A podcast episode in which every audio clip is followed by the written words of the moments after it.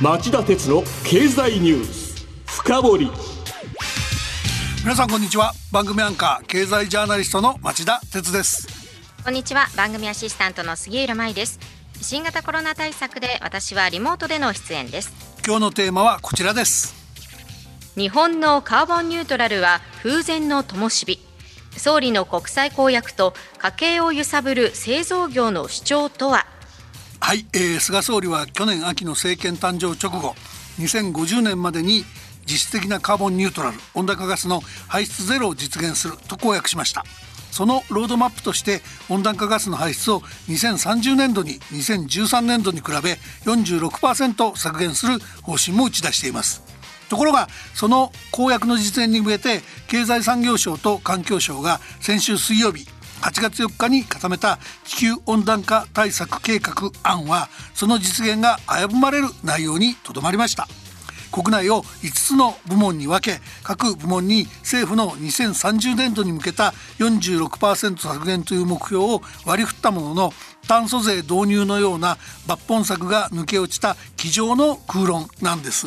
しかも削減に必要なコスト負担が示されておらず家庭つまり我々国民が知らない間に負担を押し付けられるリスクがあります。この計画は8月末にもパブリックコメントに付した上で10月に閣議決定されて国策として承認される予定と言います。ですがその前にもっとちゃんとした国民的議論をしないでいいのか考えてみようっていうのが今日の話の趣旨なんです。私たちが知らない間に負担を押し付けられるリスクということはお財布がピンチになるかもということですか？はいそういうことです、それは聞き捨てならないですね。お知らせの後町田さんにじっくり深掘ってもらいましょう。町田鉄の経済ニュース。深掘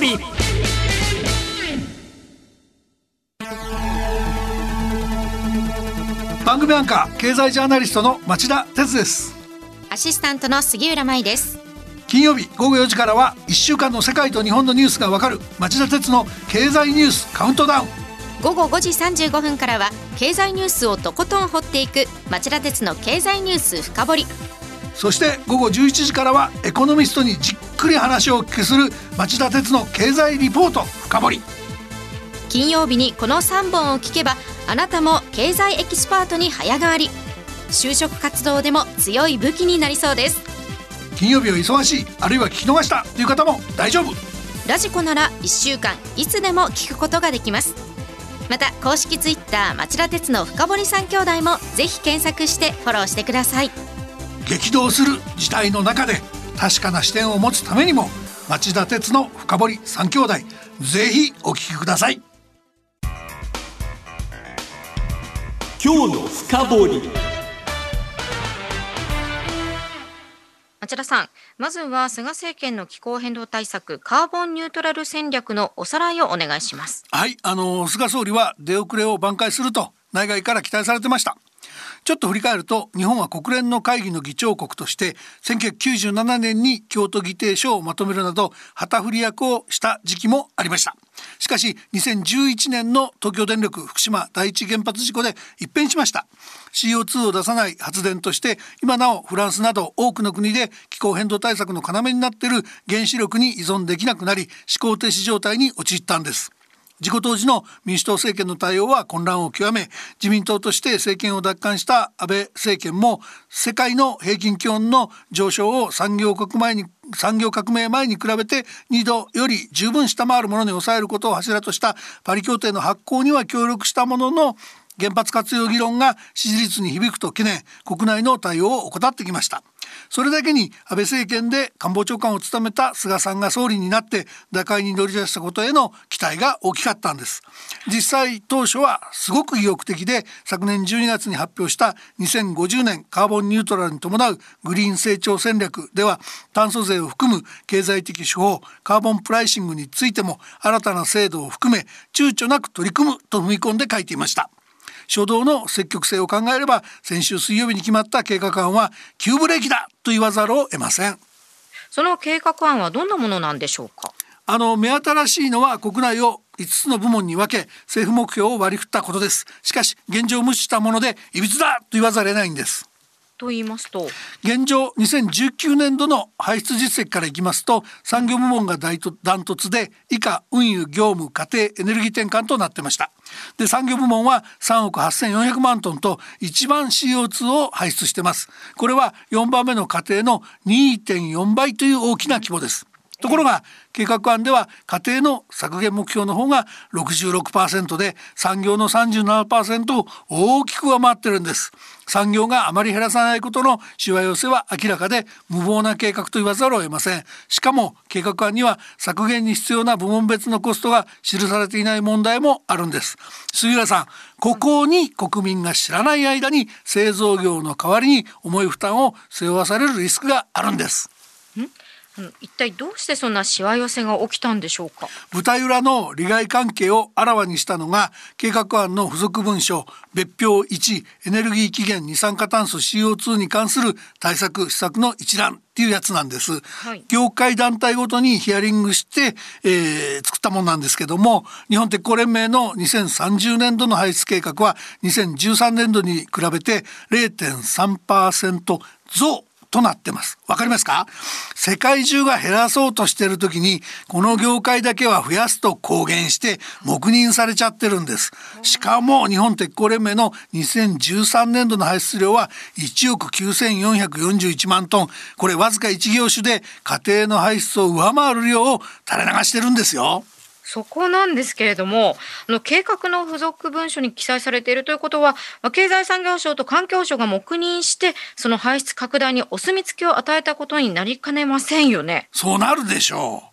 その背景を伺わせる資料もあるんです。日本鉄鋼連盟が今年5月の環境省の小委員会に提出した海外のカーボンプライシングの実態っていう資料です。海外ではエネルギー税や炭素税という名目で課税されるものがあっても実態は社会保障目的のものが多く企業の負担は軽いのに日本の鉄鋼会社の負担は重いとしさ国際競争力を維持するのは維持するにはドイツのように家庭用の電気料金を引き上げて産業用を低く抑えるべきだと主張してるんです。経済産業省と環境省がこうした主張に配慮したと見るべきでしょう。何でも値上げ値上げの中でまた家庭の電気料金引き上げの話ですか。でもあの気候変動対策長年取材されてきた町田さんとしてはこの鉄鋼連盟の主張に耳を疑っているということですよね。まあその通りで、まあ、もっと言えば鉄鋼連盟の主張はちょっと業界エゴがしすぎるんじゃないかなと感じてます。だからこの番組で取り上げる意味があると思ってるんです。はい、そのそもそも鉄鋼連盟の比較対象のドイツの制度ですけど EU がここ12年本格的な気候変動対策を作るという方針を打ち出す前のものなんですね。根拠が過去のものになりつつあるってことだからそんな主張を聞く価値ないですよね。で政府も政府でこの場合特定業種の既得権を擁護するっていうのはこの業界にとって逆効果です。鉄鋼を使った製品これからの時代車とか EU やアメリカ向けの輸出が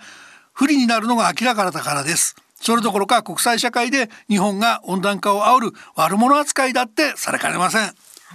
これもう一度確認なんですが日本鉄鋼連盟は、まあ、今までよりも CO2 の排出を増やしたい。なので気候変動対策をやるなら家庭の負担でやれと主張してさらに炭素税や国境炭素税などの導入にも反対しているんですか？はいそういうことです。鉄鋼連盟は炭素税や国境炭素税の導入にも難色を示してますがこの後説明するようにこれらは既存の税の廃止統合を前提にした税制改革とすべきものであり単なる新税導入による増税とみなすのは大きな間違いだと僕は思ってます。でさまざまな業界からのヒアリングは経済産業省の小委員会で3月と4月の2回に分けて行われ日本自動車工業会不動産協会日本フランチャイズチェーン協会日本データターセンター協会など10以上の業界団体が意見を陳述しました。で中には単に CO2 排出を削減すると述べただけで具体的な目標などを示していない対応の遅いところもあります。ですが2030年度に排出を増やすとした団体はただ一つこの日本鉄鋼連盟だけなんです。ちょっと驚きました。あのまさかとは思いますが鉄鋼業界にはこの世界の流れというのが見えていないんでしょうか？あのね古い価値観にとらわれてるっていう印象はあります。確かにね日本あの明治維新の富国強兵策以来、えー、鉄鋼は産業の米と言われ長年にわたって安くて強い素材として日本の成長を支えてきました。これは歴史的な事実で大いに評価すべきだと思います、うん、しかしですよ、石炭を大量消費して鉄鉱石から鉄を分離する航路を用いた大手鉄鋼会社のビジネスモデルが今後も成長の原動力として日本に不可欠な素材を提供し続けるとは限らないでしょう。それはどういうことですか？あの例えばね全自動運転が実用化されて自動車事故が減れば、これまでのような高品質の自動車用鋼板は無用の長物になりカーボンファイバーや木材で十分という専門家はたくさんいます。でその一方で日本鉄鋼連盟が3月の経済産業省の小委員会に出した別の資料鉄鋼業における省エネのさらなる深掘り等についてを見ると CO2 を出さない航路に代わる画期的な切り札として大手鉄鋼会社が過去20年余り実用化を標榜してきた水素還元製鉄が2050年度までに導入できるのか疑問符がつくような書きぶりになってるんですよだからまとめるとですよ大手鉄鋼会社は鉄鋼製品の需要を変わらないと過信気味な上 CO2 を出さない技術の開発に真摯でなく真面目でなくで何人もの日本経団連会長を輩出してきた政治力で気候変動対策の負担を家庭に押し付ける形になってるんです。かつて IR Investors Relations が重要だとされた時期に大手鉄鋼会社は最終財消費財を扱ってないため社会との関係で感度が鈍いと言われた時期がありました。でも今もあまり改善してないようなんですね。だけどその一方で IPCC 国連気候変動に関する政府間パネルが月曜日温暖化が10年ぐらい早まりそうだこれは危険だっていう報告書を公表しました。こうした知見を無視している企業は世界を敵に回し存続が危うくなりかねないと僕は思います。おっしゃる通りですね。時代の変化に理解することがビジネスにとっては大切だと思いますが。でね最後にもう一つ取材してると長引くコロナ危機下で内閣支持率が下がってる時期でもあり増税と誤解されかねない炭素税などの導入議論は封印すべきだとの主張が政権の中で強まっていることに驚かされてるんです。しかし炭素税は既存の石油石炭税だけでなく温暖化対策税自動車税などの廃止統合に加えて再生可能エネルギー業者らに対する補助金でありその賦課金が、えー、家庭の電気料金の高騰の原因になっているフィット固定価格買取制度の電気料金への上乗せ分なんかをやめるそういう財源として導入すべきものなんですね。そうすれば多くのマイ家族のガソリン代の負担は軽くなるし家庭の電気料金の大きな引き下げにつながる可能性があるんです。そこで菅総理なんですけど総理に期待されてるのはコロナ危機下の増税じゃないんです。コロナ危機後の成長戦略を支える大税制改革の断行なんです。近視眼的な助言に惑わされてては日本の進路を間違いますよ。こう申し上げておきたいと思います。確かにやり方次第で軽減されるのであれば私も総理にお願いしたいですね。これ以上の税負担は勘弁してもらいたいです。以上今日の深掘りでした。